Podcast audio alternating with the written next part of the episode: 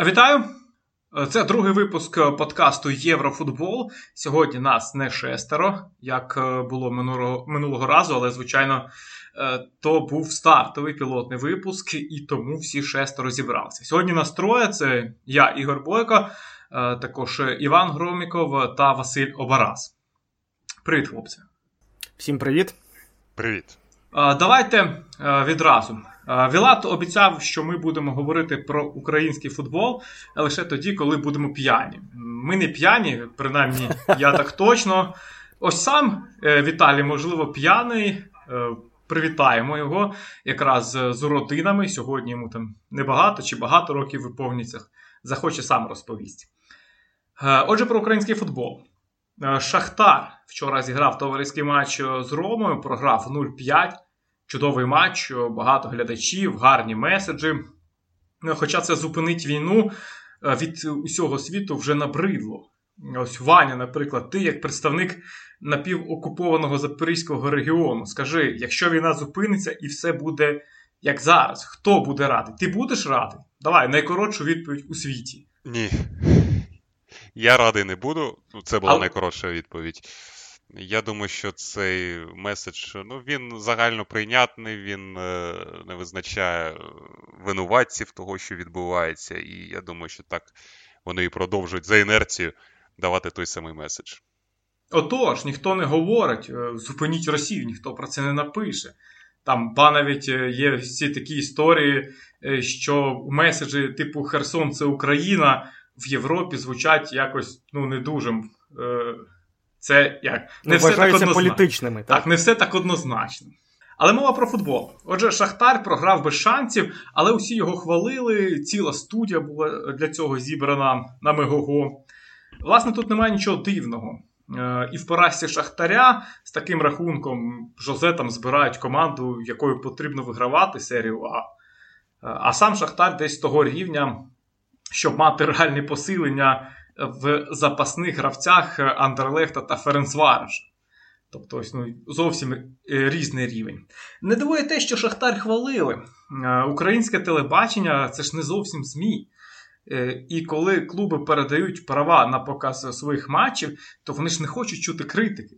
Це не прописано в контракті, але є фактом, який не потребує підтвердження.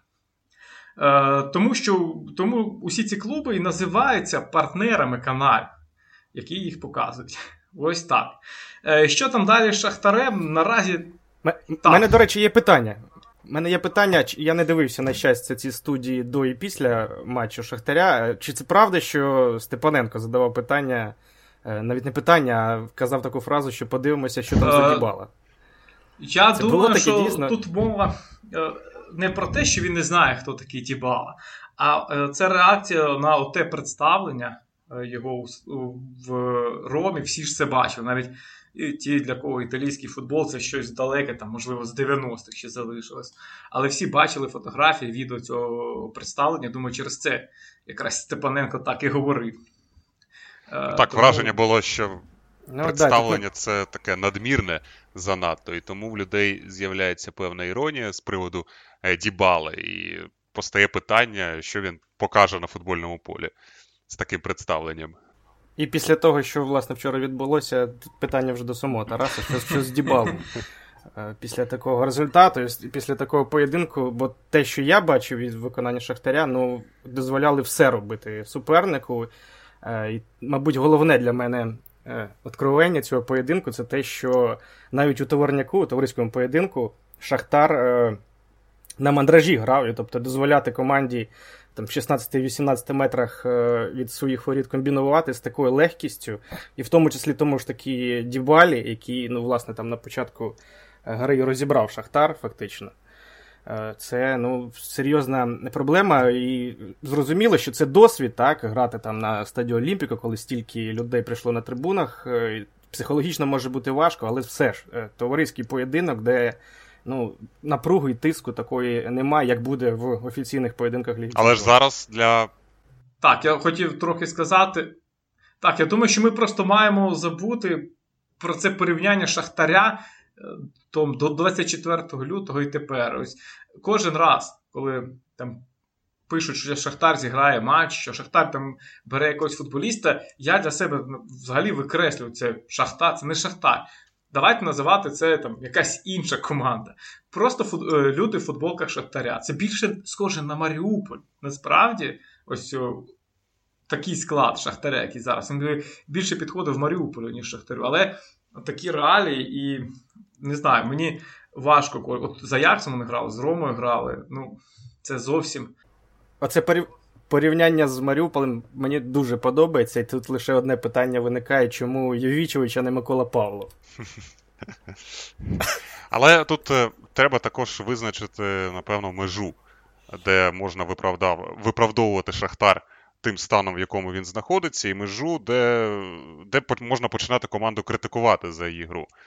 І ось це важливий момент, тому що зараз е, ну, будь-яка поразка Шахтаря, тим більше від Дібали, вона має свої виправдання, тому що Шахтар не грає офіційних поєдинків, у Шахтаря немає можливості підпис... підписувати сильних виконавців. Але в який момент, в який момент можна буде запитувати з тренерського штабу, запитувати у гравців щодо їхніх виступів? Ну, мабуть, Ліга Чемпіонів. Мабуть, Ліга Чемпіонів, там вже будуть офіційні матчі, там буде гра на результат. Не просто можна буде сказати, ну, як Ювічій сказав, Рома це головний е, фаворит на чемпіонство, а ми з ними грали непогано.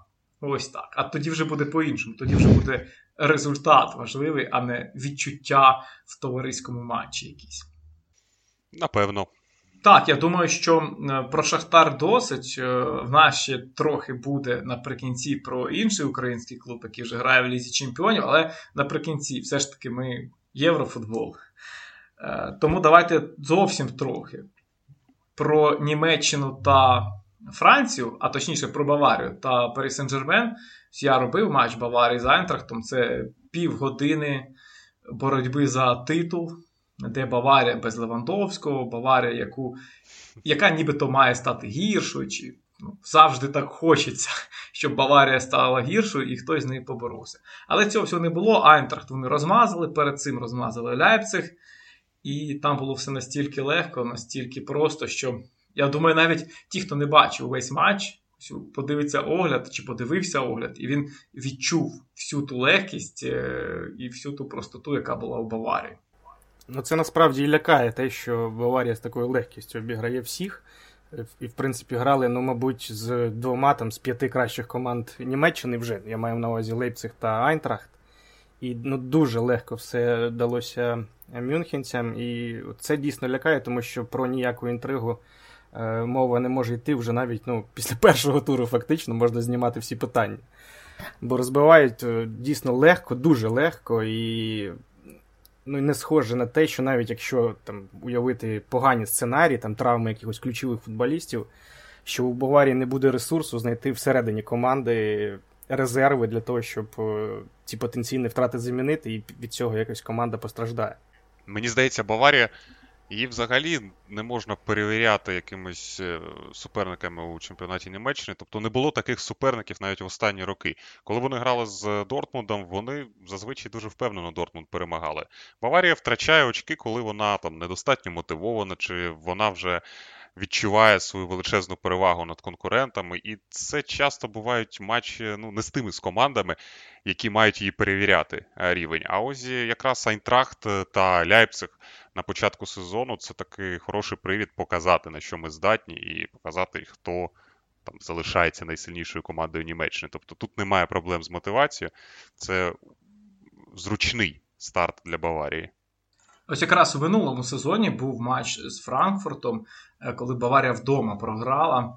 В жовтні, вони, здається, грали, і е, там вже було зрозуміло, що Баварія найсильніша, а потім цей поєдинок, е, де вона теж була сильнішою, але на рівному місці пропустила два м'ячі, програла. І після гри там всі такі дивилися один на одну, навіть футболісти, що це сталося, як така поразка відбулася. А для Франкфурта також було незрозумілим, як така перемога відбулася. А зараз так я згоден, що Баварія виглядає потужно, і е, це для неї була гарна перевірка. Перш за все, е, легка перевірка з мотиваці, з мотиваційного боку. І далі, ну не знаю, боротьба за чемпіонство, там, де е, немає інших претендентів, вона буде ну, має бути легко. Та ж ситуація з ПСЖ.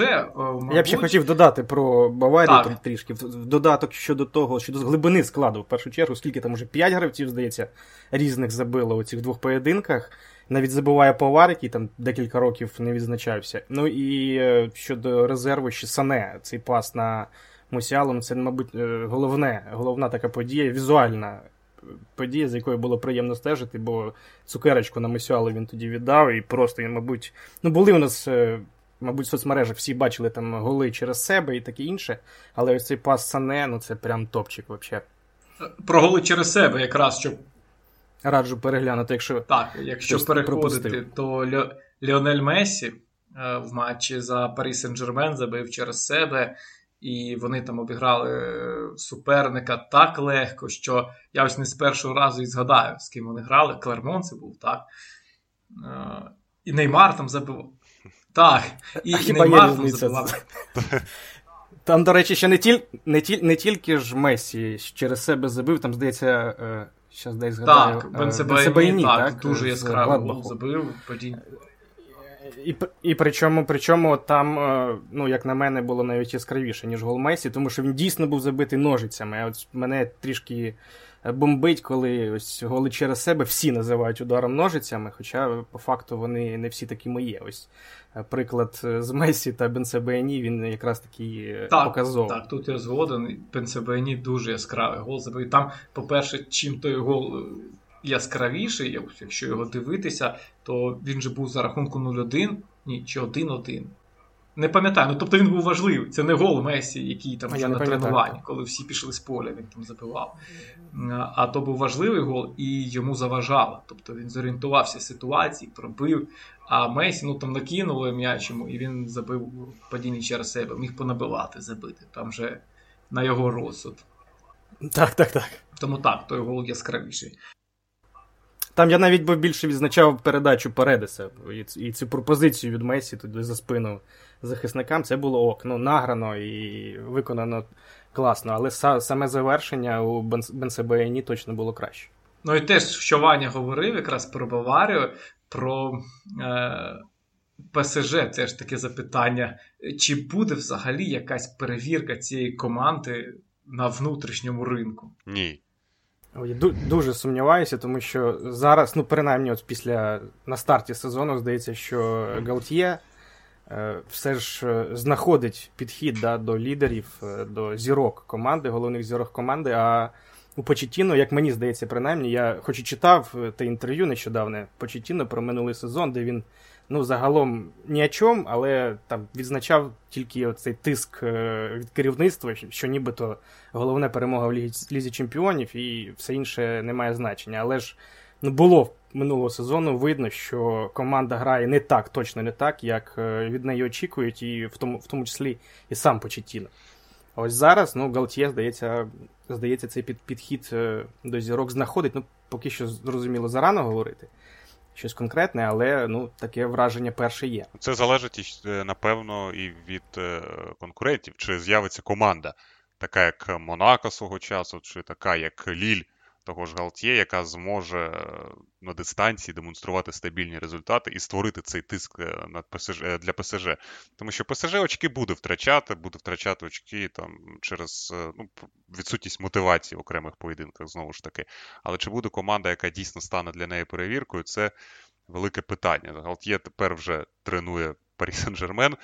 І якщо говорити про Марсель, про Монако, вони такими командами не виглядають. Вони не виглядали такими командами минулого сезону. Зараз там і зміна тренера в Марселі, і до того ж очікування не такі високі від е, них.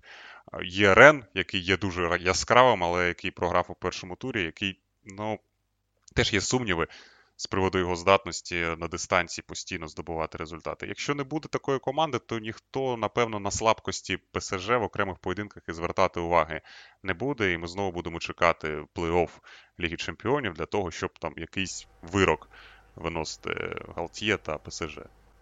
Там ще по Марселю цікаво. Ми ж перш в пілоті зазначали, що вже є е, конфлікти між Ігорем Тудором та футболістами протягом тижня там ще до цієї групи футболістів, які е, фактично виступили проти головного тренера нового. Додався Гендузі, ще один там відбитий персонаж, якого ми добре пам'ятаємо по арсеналу. Е, і в поєдинку ж з Марс... Марселя в чемпіонаті там ж освистали е, Тудора, і тому я сумніваюся, що він довго взагалі в команді протягне. А це ну, це проблема міняти головного тренера на самому початку сезону, який там готував команду. Ну, питання як готував, так. Оптимістичний початок в Марселя. Так. Налаштована команда на сезон. Ну так, там ще Ліга Чемпіонів буде. І до Ліги Чемпіонів головне розібратися, хто буде тренером, е, щоб потім не було там 0-6 і і все. І нічого не встигли, нічого не зробили, і нічого не зроблять. Е, але е, так, про Баварію та Париж, ось це, що я хотів. Давайте тепер до серйозних тем. Власне, для чого ми тут зібралися. Прем'єр-ліга.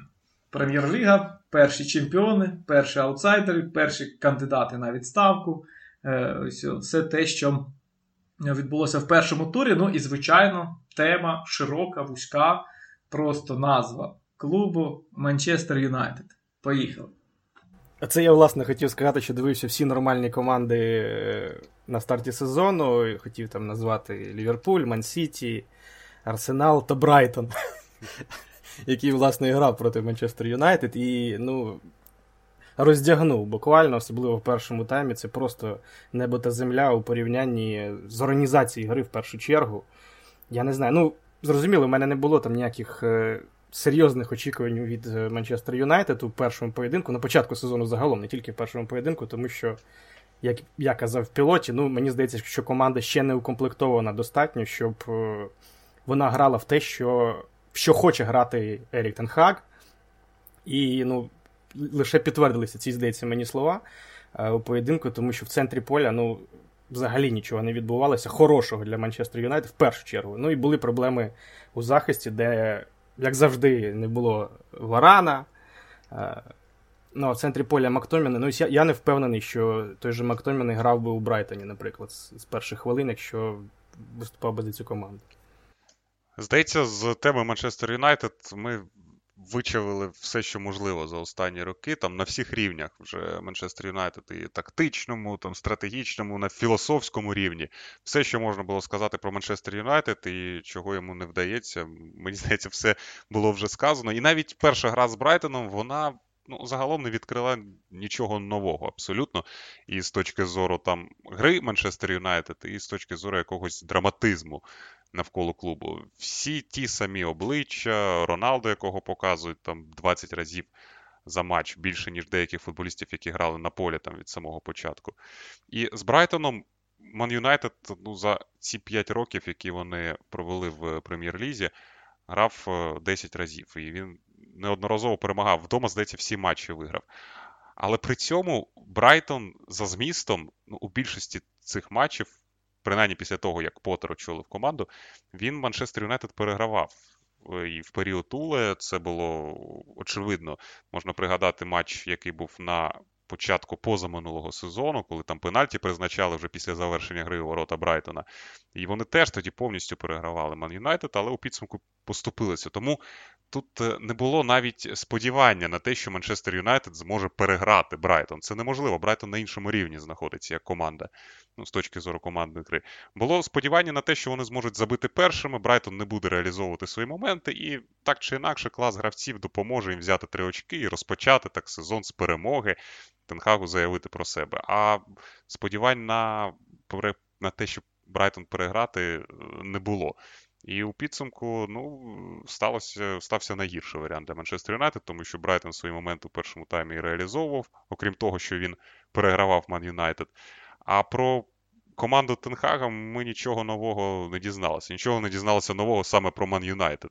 Тепер вже команду Еріка Тенхага. І не скоро настане той момент, коли Манчестер Юнайтед зможе за змістом перегравати Брайтон. Не пощастило їм з суперником у першому турі. Так, мій улюблений момент стався на самому початку зустрічі. Цей розіграш, е, просто розіграш, і відразу в момент, який Манчестер Юнайтед привозить е, собі через те, що Брайтон пресингує, а Юнайтед не знає, що робити, коли е, команда з м'ячем uh-huh. під час ось такого пресного. Е, ну і надалі, ось якраз е, ці проблеми, які були в Юнайтед, вони всі повторилися, просто всі до однієї. Е, другий гол. Так, втрата м'яча, там не втрата м'яча, передача п'яткою на власній половині полі. І ось цей перехід в атаку. А Манчестер Юнайтед навіть приблизно не розуміє, що потрібно робити, як їм захиститися в цей момент. І вони всі йдуть, біжать назад, йдуть назад. Що робити? Ну і зрештою, це обличчя Фреда, гравець якого забиває. Фред просто біг до свого штрафного майданчика, бо так треба. А що робити, коли ти йдеш? Він не знав. І от ці всі моменти, які були раніше, вони знову повторилися. Тому так.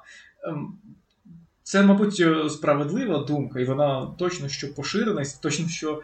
Е, багато хто так вважає, що не варто було очікувати від першого матча е, побачити той Манчестер Юнайтед, е, який навіть сам Тенгак хотів побачити. Зрештою, в нас є приклади, які дуже легко е, виносити це. Гвардіола та Манчестер Сіті, Клоп та Ліверпуль, де вони були в перший сезон, де вони були в перших матчах. І тут легко це проектувати знову ж таки на Манчестер Юнайтед, але тут інше запитання: чи зможе Юнайтед ось цей успіх повторити? Е, я думаю, я думаю, перш ніж ви будете відповідати на це запитання, я думаю, що зараз відповіді просто немає, ну для мене немає. Е, Хоча, хоча її може не бути, якщо Манчестер Юнайтед е, в керівництві цього клубу не будуть витримувати паузи, не будуть давати рік, можливо, навіть два на цю всю перебудову, а не один матч і відразу свою стрибу на утро. А то зрозуміло, що треба час Тен Хагу, і щоб не було цих е, рішень незрозумілих, щоб знову Гаррі Невіл не розповідав про те, що головна проблема це там директорат клубу, який е, не підтримує менеджерів і таке інше. Е, зрозуміло, що ну, ти порівнював з Ман-Сіті чи Ліверпулем, тут навіть з тим самим Брайтоном порівняння суттєве, тому що просто команда. Вже зрозуміло, що це тренерська команда, яка чудово організована, і навіть там е, продаж лідерів команди, типу Бісума чи Кукуреї, ну вона взагалі ніяк не впливає на якість гри як команди, як цілої структури. З Тенхагом і Юнайтед зараз таке сказати точно не можна, тому що дійсно ти кажеш цей приклад щодо того, як е, команда не не знала, як вийти з оборони до атаки, чи навіть з атаки до оборони. Вона буде, цей, ця проблема буде виникати постійно, особливо е, у ситуації, коли Тенхаг не має того ключового футболіста в центрі поля, який йому потрібен, якого він хотів власне купити у, в особі Френкі Де Йонга, мені здається, що з ним е, щось інше могло б бути, тому що він може стати цим стержневим футболістом, через якого буде будуватися все. Не тільки в фазі виходу з оборони в атаку, але й в фазі переходу від е, атаки до оборони. Ну так, Мактоміней там, я хотів трохи додати, то Мактоміней там двічі намагався зіграти Де Йонга. Перший раз е, мав отримати червону карту, так, так, так. а другий раз. А другий раз е, це ну, ситуація з першим голом, зрештою, що розпочалася. От і, і весь манчестерський е, Френкі на даний момент. Мені здається, що ознаки ознаки не дуже хороші для Тенхага на початку його роботи.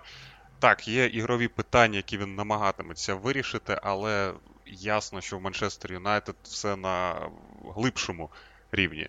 Всі проблеми на глибшому рівні, і це відношення, яке багатьох футболістів, яке стало прийнятним, особливо в останні роки, яке зараз дуже важко змінити.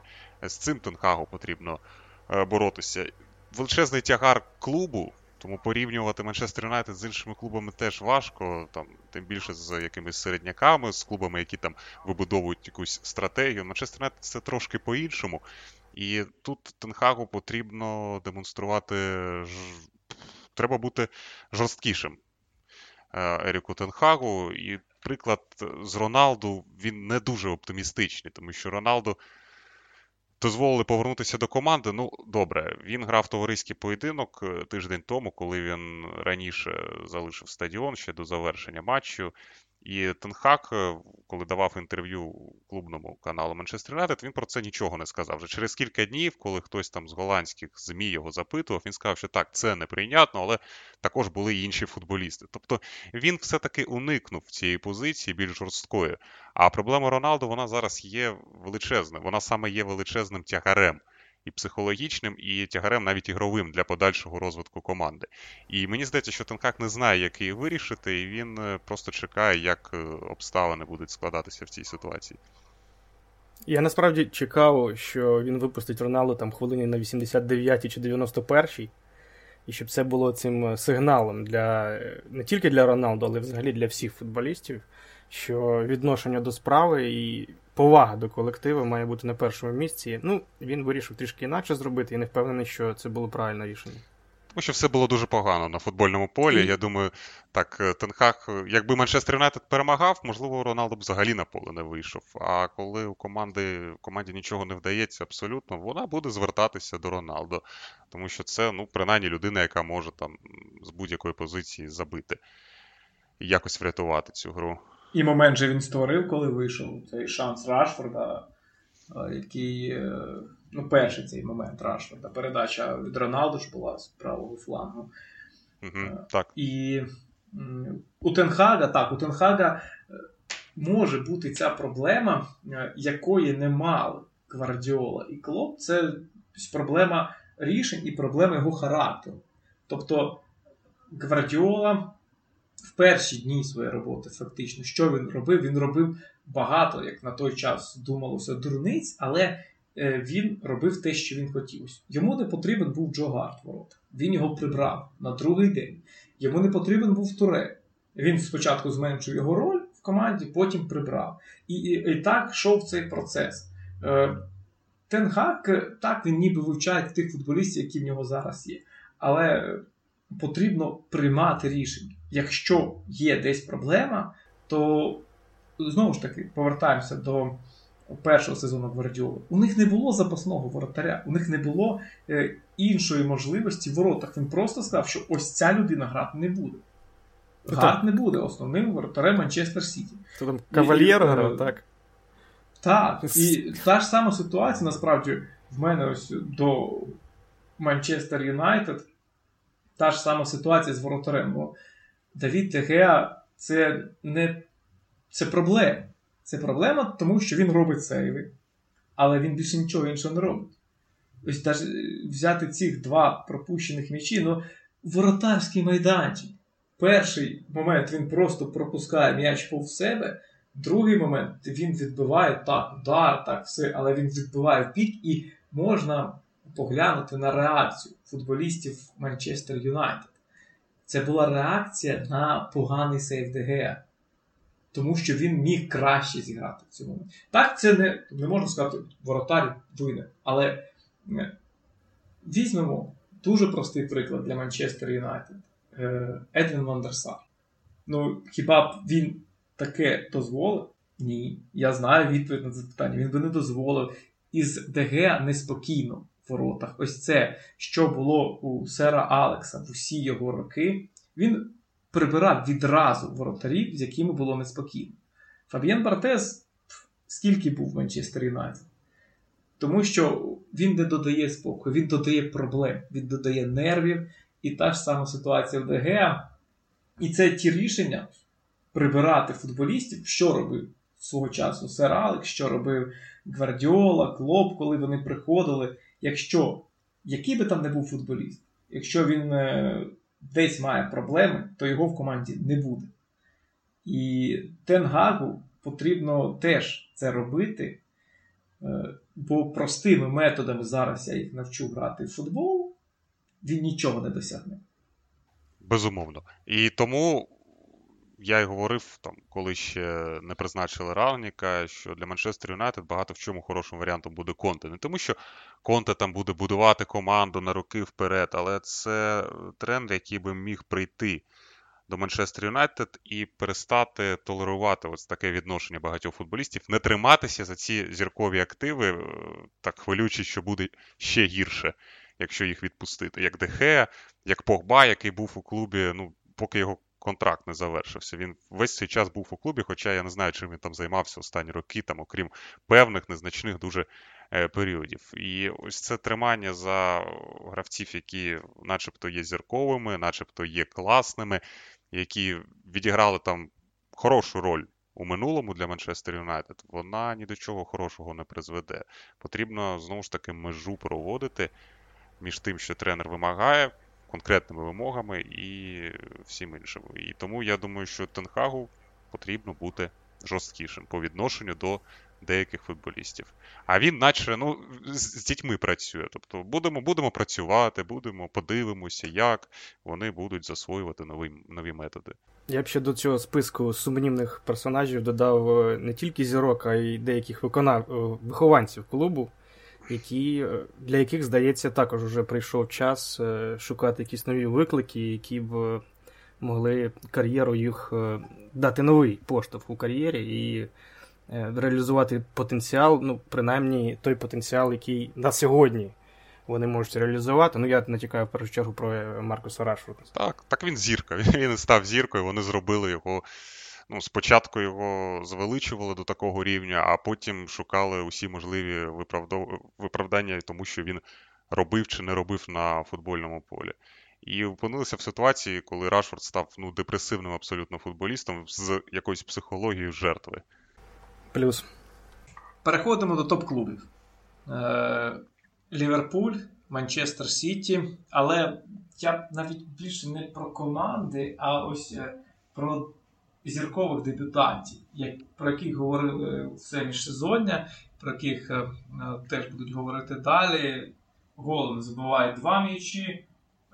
Нуніс забиває, виходить на заміну, забиває та робить результативну передачу як е, вони далі себе будуть е, проявляти, тому що я думаю, що ви погодитесь, і Ліверпуль, і Манчестер Сіті абсолютно не вразили в цих матчах. Ліверпуль взагалі очки втратив.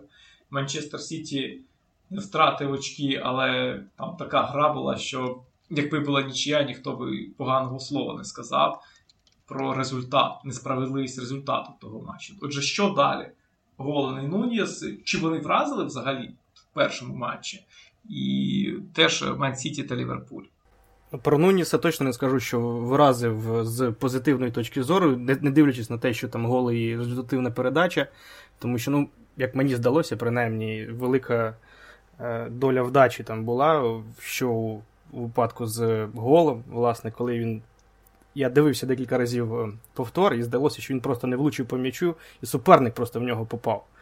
Ну і асист, коли він намагався обробити м'яч і фактично е, зробив передачу скидання під удар партнеру, ну такий також під питаннячком. Щодо Холланда, ну я взагалі сумнівався, чи він вийде з перших хвилин, тому що ну, ця вся історія гварді... відношень Гвардіоли до типових центрфорвардів і взагалі як він адаптує їх до гри е, в своїй команді, але вийшов і ось той гол, який він забив, другий, не з пенальті, а другий. Е, той, то якраз приклад.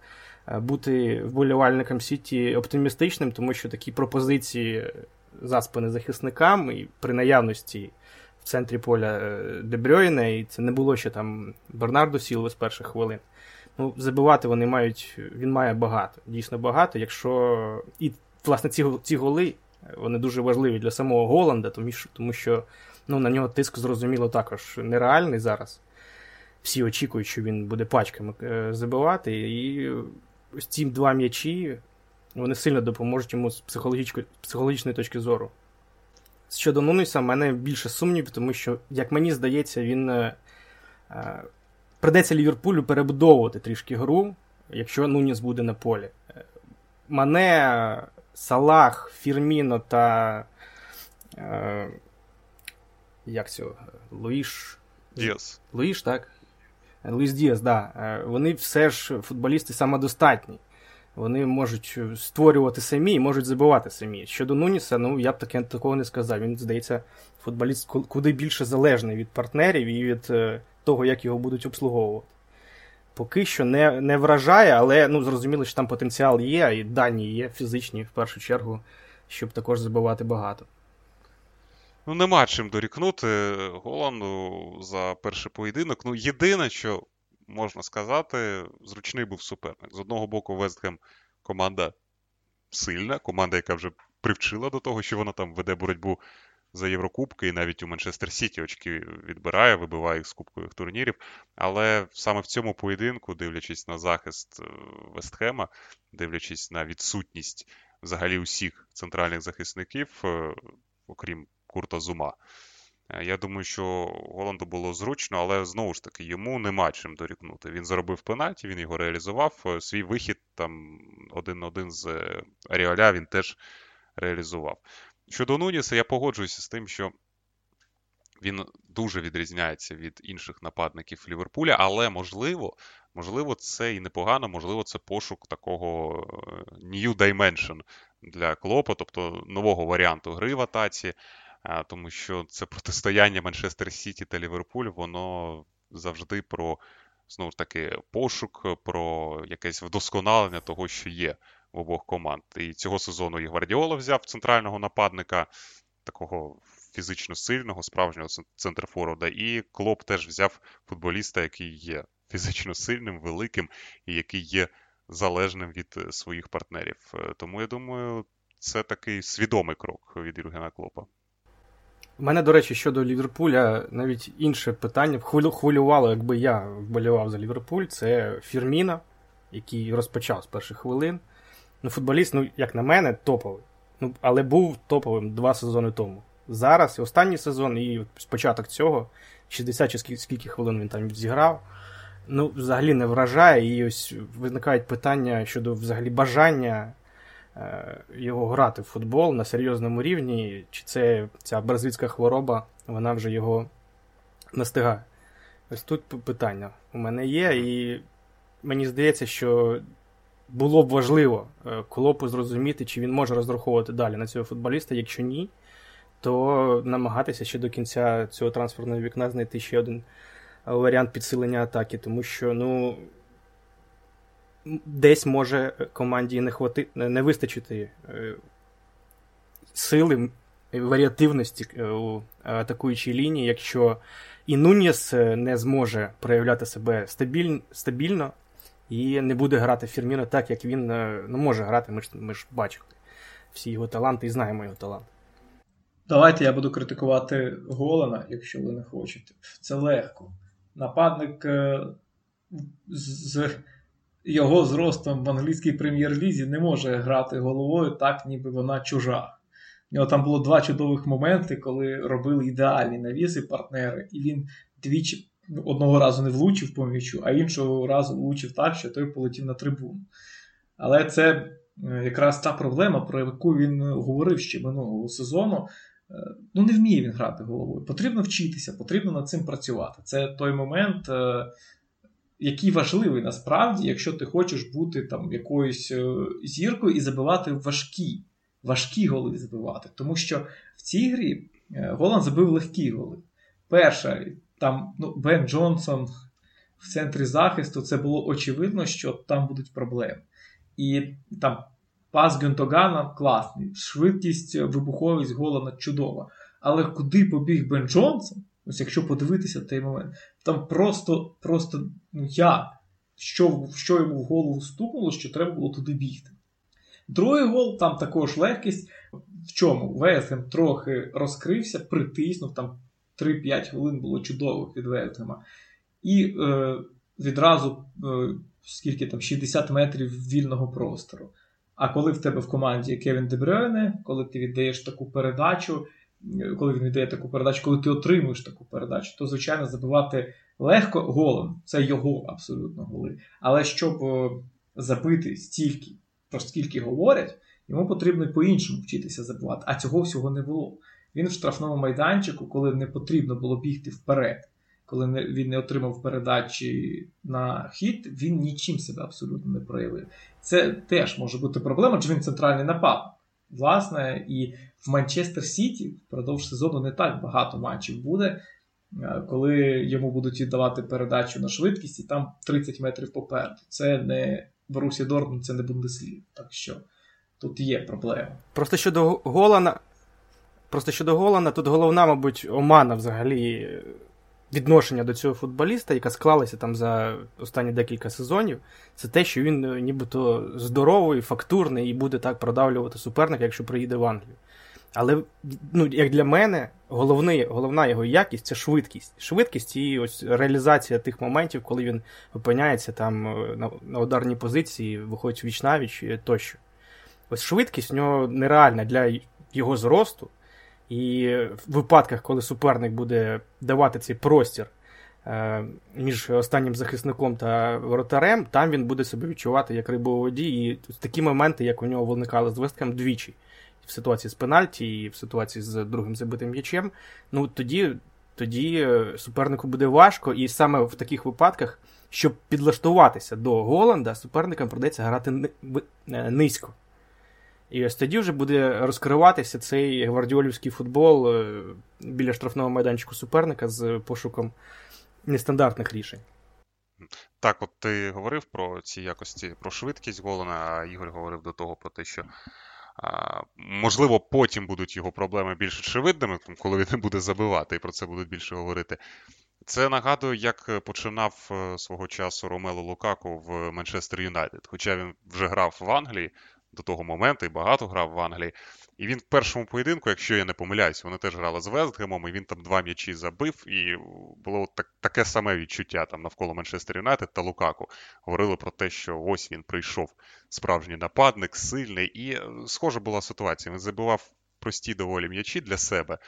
І, А потім, коли вже суперники почали там закриватися, коли суперники не залишали простору, коли не було можливості отак на швидкості виходити на ворота та забивати, у Лукаку почали виникати проблеми. І ставало все гірше, гірше і гірше. Ну я думаю, що Голан буде вчитися.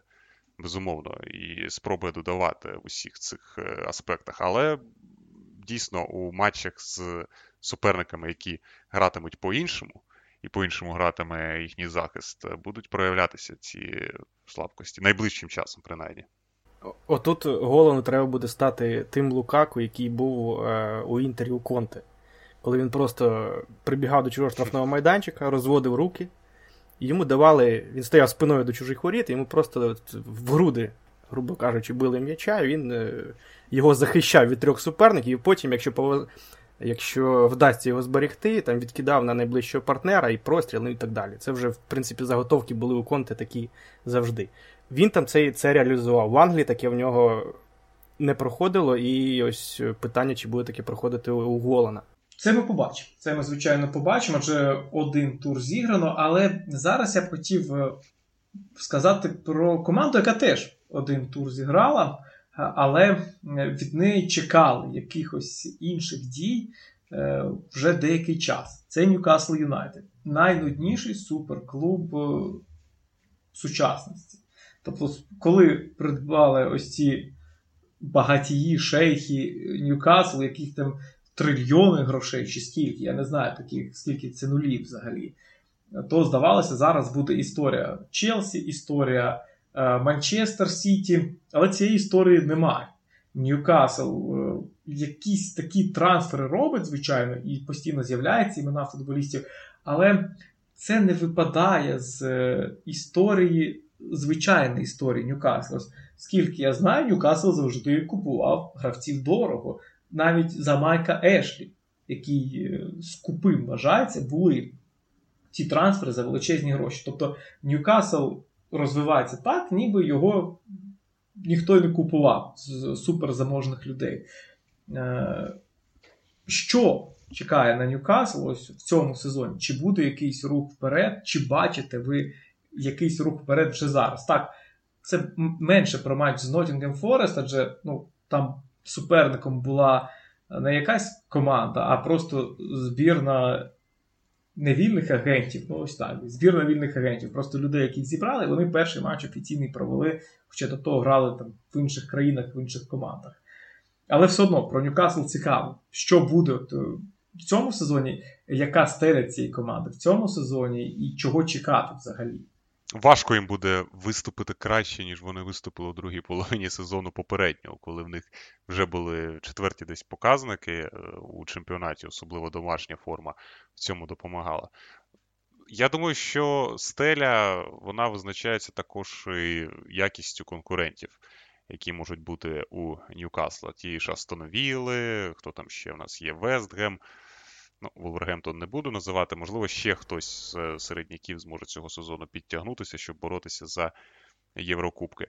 Але ну, Ньюкасл дійсно веде доволі таку солідну політику, і я думаю, що визначається вона е, тим, яких людей вони запросили до клубу від самого початку. Все-таки вони покликали Еді Гау, все-таки вони покликали англійського тренера, для якого який свої найкращі трансфери у Бормуті робив всередині країни, майже всі.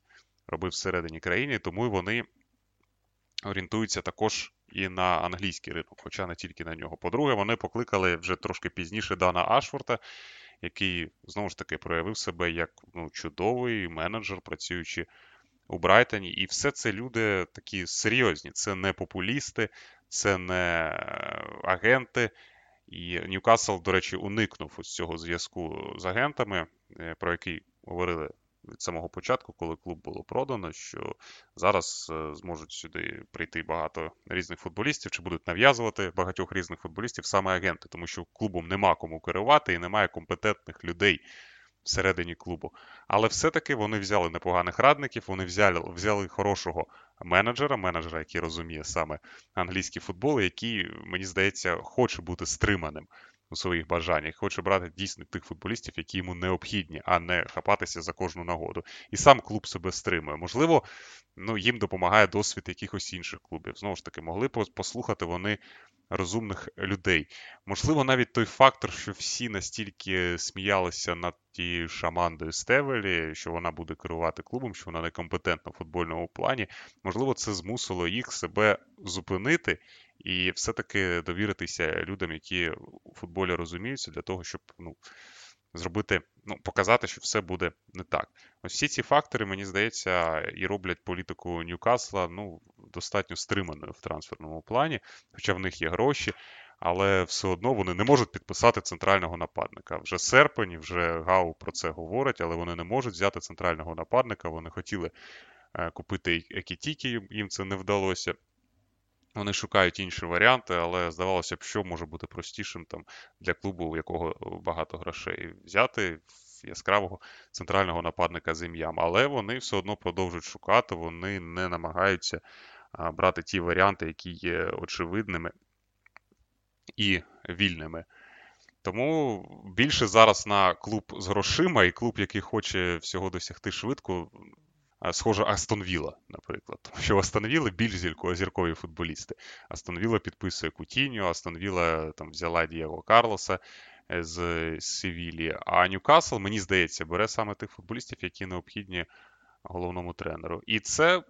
Дуже хороша ознака в цьому сезоні. Це взагалі не означає, що Ньюкасл заграє якось по-іншому, що Ньюкасл вийде на новий рівень зараз, але принаймні вони створюють для себе фундамент і демонструють, що вони ну, не те, щоб готові чекати, але готові так серйозніше відноситися до справи, більш терплячими бути.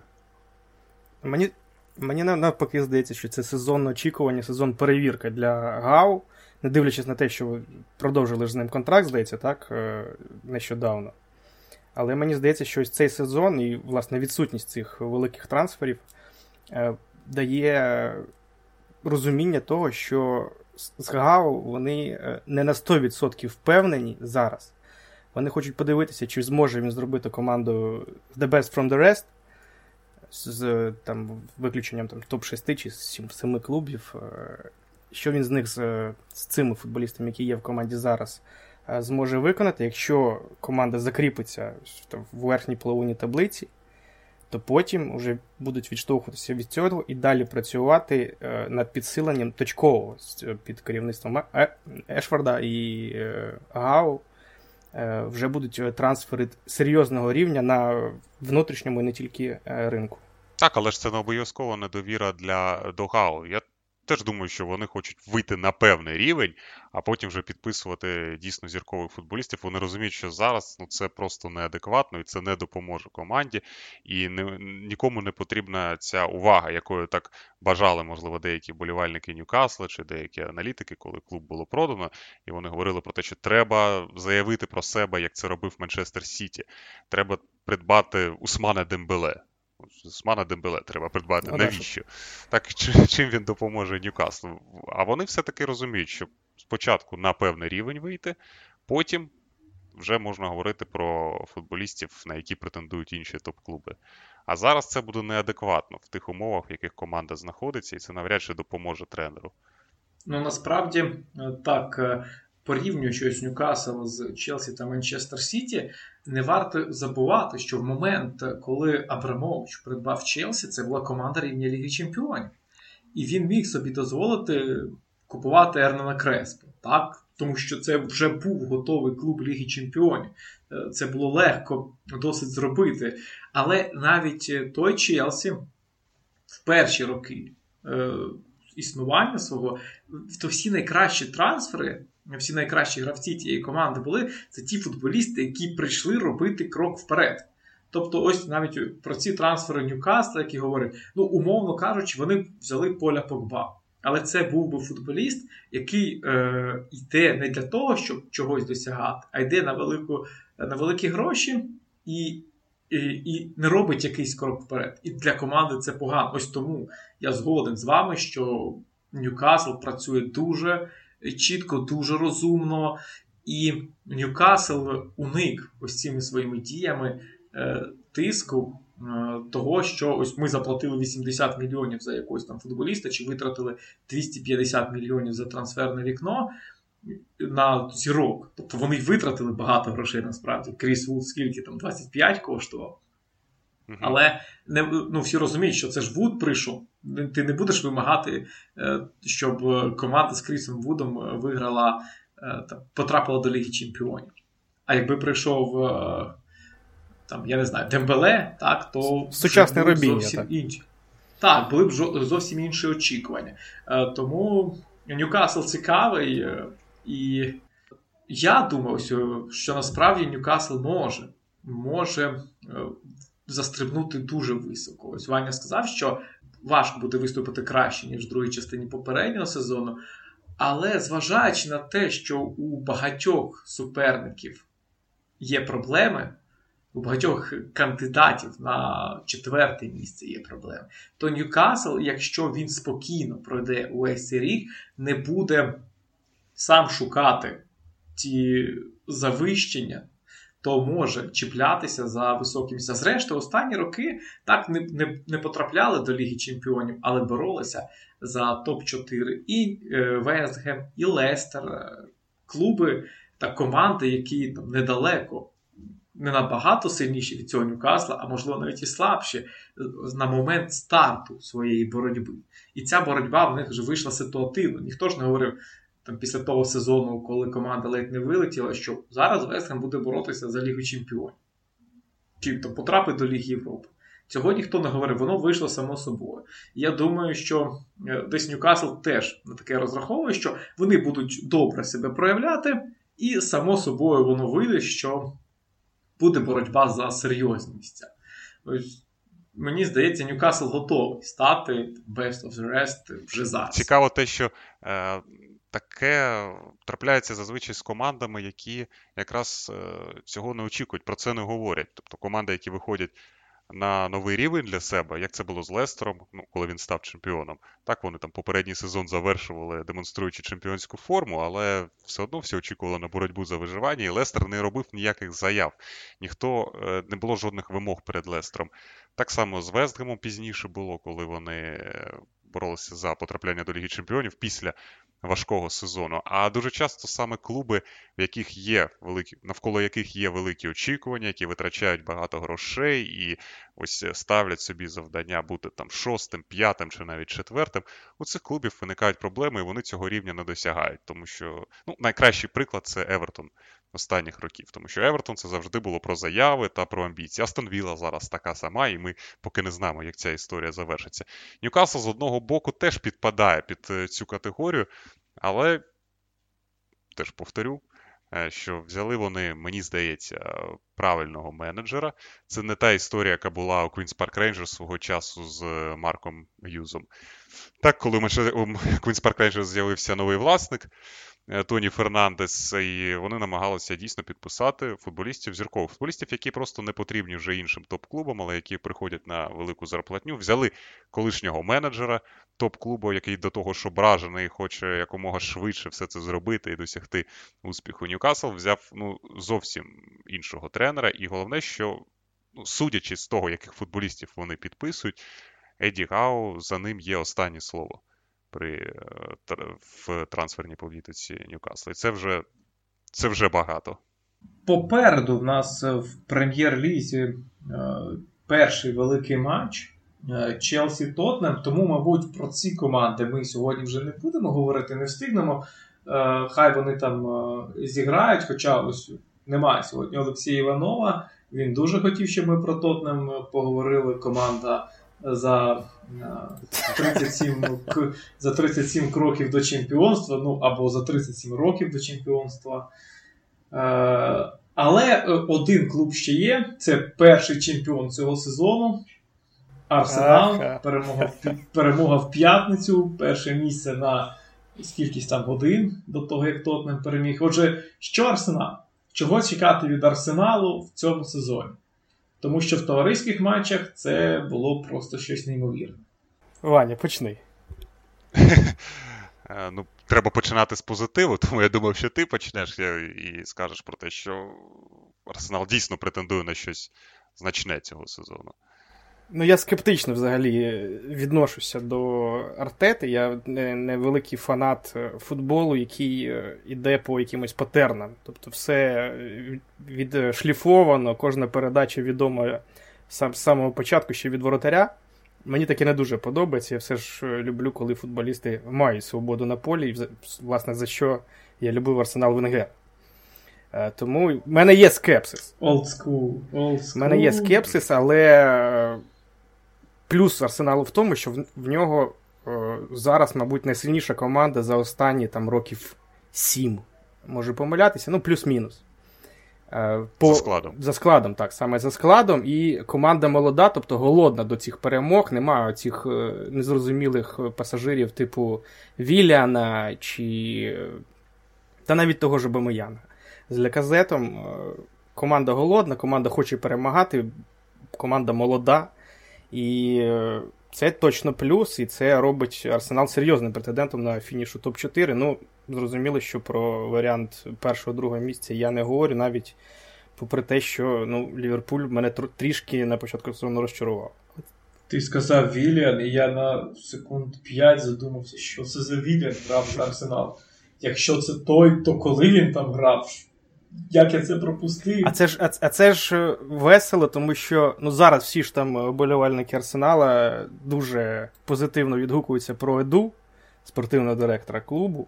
Але він ж саме ж був тим тою людиною, яка запрошувала Віліана, там, Давіда Луїса, ось цих пасажирів. Ну, це не зовсім зрозуміло. Зараз ну, по комплектації команди все прям реально. Ну, це якраз те, що ти критикуєш Артету як тренера тут так не то, що критикуєш, він тобі не подобається як тренер, не є фанатом, але як менеджер, Артета, мені здається, ось дуже непоганий в цьому плані. Тобто, очевидно, що це не він веде перемовини там про гроші, про все, але він хоче цих футболістів, він їх е, там запрошує, він робить говорить остаточне слово, і е, тут ну, приклад Зінченка, зрештою, що Еду знає, хто такий Зінченко. Ну, ні, звичайно. А так він перейшов за великі гроші, тому що був потрібен саме головному тренеру. Е, тому так, ось це така невеличка ремарка. Ну, якщо прийняти цю гіпотезу про те, що Арсенал став сильнішим там в останній рік, напевно, це так. Я все-таки вважаю, що є команди сильніші за нього, тому він не потрапить до першої четвірки. Я думаю, що Тотнем, ну, загалом на вищому рівні виступав останні роки. В них були дуже погані періоди, але це команда, в якої футболісти грали там у фіналі Ліги Чемпіонів, взагалі грали в Лізі Чемпіонів останні сезони. І команда, яка там за півроку під керівництвом Конте додала суттєво. Так, і відразу застрибнула на четверту сходинку. Челсі це знову ж таки команда, яка вигравала Лігу Чемпіонів, команда, яка там постійно доводить, що вона одна з найкращих в Європі. Арсенал на цьому рівні просто не виступав вже дуже давно, і він не перевірявся цим рівнем. Тому в мене є сумніви з приводу цих футболістів, ну і тим більше з приводу Артети. Але сперечатися там з тим, що було сказано, я не буду. Дійсно, склад у Арсеналу зараз непоганий і багато молодих голодних гравців, і це робить велику різницю. Ну і зараз немає вже Обаміянга, немає тиску цих е, зіркових е, футболістів е, минулого, вчорашнього дня, до яких потрібно дослухатися і так далі. Тобто Артета вже працює, очевидно, з тими футболістами, які його слухають і які хочуть бути в арсеналі. Ну і плюс ще арсеналу в тому, що фактично команда входить в сезон вже готова, зібрана. Тобто вони мали предсезонку хорошу, вони вже обтерлися між собою, і саме це дозволяє трішки позитиву наганяти перед початком сезону. Але ну, так, є серйозні мінуси у порівнянні з тими ж Челсі та Тоттенхем. У Тоттенхема просто в команді є у, в обличчі Кейна та Сона відразу там 40 плюс голів. Ти розумієш, що вони будуть забивати 100%, і в цьому немає ніяких сумнівів. У Челсі є досвід, нереальний досвід, і е, менеджер, який, в принципі, ну, знає, що він будує, так само, як і Конт. Тобто дуже організовані команди. Просто десь там зараз е, можна казати, що Челсі фізично не готовий. Тоттенхем питання можуть виникати щодо відношень, е, відношення тренеру та футболістів. Е, ну, Ці проблеми відомі конти з гравцями у відносинах. Але це такий ну, досить малий скепсис е, по відношенню до них. Тут так дійсно вони арсенал за в теорії е, виглядають сильнішими. Ну і на сам кінець. Зінченко. Е, зараз він розпочинає сезон у стартовому складі, і матч е, проти Кристал Пелас він був двоякий. З одного боку, результативна передача, герой фентезі, що б це не означало. А з іншого боку, через його фланг, через його там певні дії у Пелас створювалися нагоди. І ось ця заміна наприкінці, коли вийшов Тірні, це було вже не просто так, це не просто щоб дати е, шанс Кірну Тірні зіграти. Тому в мене ось е, виникли ці думки, що можливо. В майбутньому, можливо, в майбутньому Зінченку ще доведеться боротися за місце в стартовому складі, м'яко кажучи. І ось за підсумками цього першого матчу, знову ж таки, двояко, знаючи Тірні, знаючи сильні та слабкі сторони Зінченка. Якою його буде роль пізніше, не зараз, пізніше? Ну, я впевнений, що він буде грати. Е, я не пов'язую ту заміну е, з його грою. Так, він в другому таймі не досить надійно діяв, там його е, пристойно повозив Аю. Але ось та заміна вона пов'язана, я думаю, що з трішки меншою готовністю і Зінченка, і Жезуса їх разом навіть поміняли. Вони ж пізніше прийшли до команди і трішки менше зіграли. Тобто це просто не готові вони були, там, умовно кажучи, на останні 15 хвилин вже ніжки почали відчувати втому, і саме через це їх замінив. Так, тайм. Ну, Зінченко не захисник, це ж факт. І те, що там він буде вигризати все на лівому фланзі в обороні, це ну, я про це власне не вірив ніколи, і він ніколи таким не займався фактично. Для нього головне це ось головне у Артети. Це ось виконання тих ролей у фазі е, виходу з оборони до атаки. Там він ключова фігура. І вже навіть видно, як е, ось те, що ми очікували від е, Артети, він реалізовує. Тобто, в, фактично, у, під час володіння м'ячем вони з Джакою міняються місцями. Дуже часто це відбувається, і Джака фактично грає вже лівого захисника, а Зінченко грає ледь не центрального півзахисника. І це воно буде, тому що так так Артета, мені здається, бачить взагалі команду, і я дуже сумніваюся, що Тірні, не, не дивлячись на всі його таланти і е, короткий рукав. Е, я думаю, що це такий футбол буде у Артети. Ось е, ця, як правильно сказати, побудова, коли в тебе правий захисник більше захисник, ніж півзахисник, а лівий більше півзахисник, ніж захисник. Вона буде проявлятися. І це там не, немає різниці, буде справа грати Вайт чи Томіясу, вони в першу чергу захисники. В той час, як Зінченко, більше все ж півзахисник. Тут багато чого визначить, як команда та й Зінченко будуть реагувати на невдачі. Зараз, коли Арсенал починає сезон там, у хорошому, дуже психологічному стані, на підйомі команда після такої передсезонної підготовки, після підписання Жезуса та Зінченка, а це гравці, які. Так би мовити, вони вирвалися з Манчестер Сіті. Не те, щоб їм там було погано, але вони там були ну, обмеженими через велику кількість е, сильних індивідуально виконавців і мали обмежений час на футбольному полі. Але ж в них є досвід, вони досі молоді, і в них є певний клас. У них, у них самих є клас. І вони, так би мовити, вирвалися і зараз перебувають у дуже хорошому емоційному стані. А от якою буде команда, коли в неї почнуться невдачі, як буде реагувати на них Артета, чи перебудовуватиме він гру, як е, ну, Зіншенко. Яке буде відношення до Зіншенко, коли його там слабкості в обороні будуть е, будуть призводити до поганих результатів Одна справа там перемога над Крістал Пелес, де те, що він робив у півзахисті і в нападі, воно перекриває якісь проблеми у захисті. А як буде в інших ситуаціях? І це взагалі буде дуже сильно визначати арсенал, настільки Артета зможе дотримуватися свого, свого бачення гри команди, наскільки взагалі це бачення є таким міцним, і як він буде реагувати у випадку невдачі. Отже, зрозуміло, е, на сьогодні, я думаю, ми будемо закінчувати. Ще цього тижня буде в нас е, е, в нас подкаст про чемпіонат Іспанії та чемпіонат Італії, прев'ю серії А.